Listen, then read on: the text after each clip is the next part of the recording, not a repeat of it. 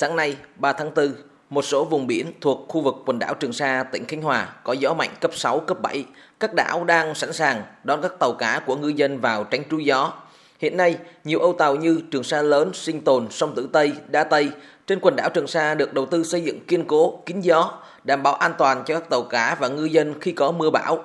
Các âu tàu có trung tâm dịch vụ hậu cần nghề cá, sẵn sàng hỗ trợ ngư dân nước ngọt, lương thực thực phẩm, nhiên liệu, sửa chữa tàu thuyền.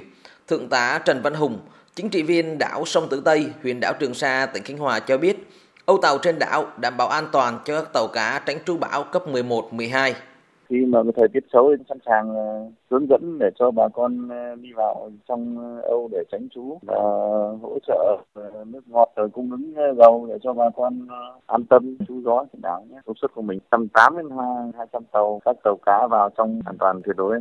Đến sáng nay, vùng biển thành phố Quy Nhơn, Bình Định có gió mạnh, sóng lớn, trời mưa nước đục.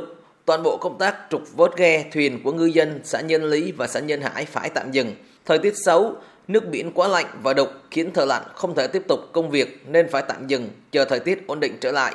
Như vậy đến nay, các lực lượng thuộc Bộ Chỉ huy Bộ đội Biên phòng, Bộ Chỉ huy Quân sự, Công an và Chi cục Bảo vệ nguồn lợi thủy sản tỉnh Bình Định cùng bà con ngư dân đã trục vớt được 16 phương tiện, trong số 55 phương tiện ghe thuyền của ngư dân xã Nhân Lý bị chìm.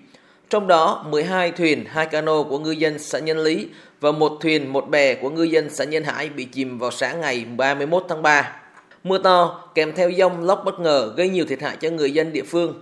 Hầu hết ghe thuyền còn chìm dưới biển đều là phương tiện nhỏ, dễ trục vớt, nên khi thời tiết ổn định, việc trục vớt sẽ dễ dàng hơn. Hầu hết phần thân vỏ bị vỡ nát, ngư dân chỉ cố gắng trục vớt phần máy để sửa chữa tiếp tục sử dụng.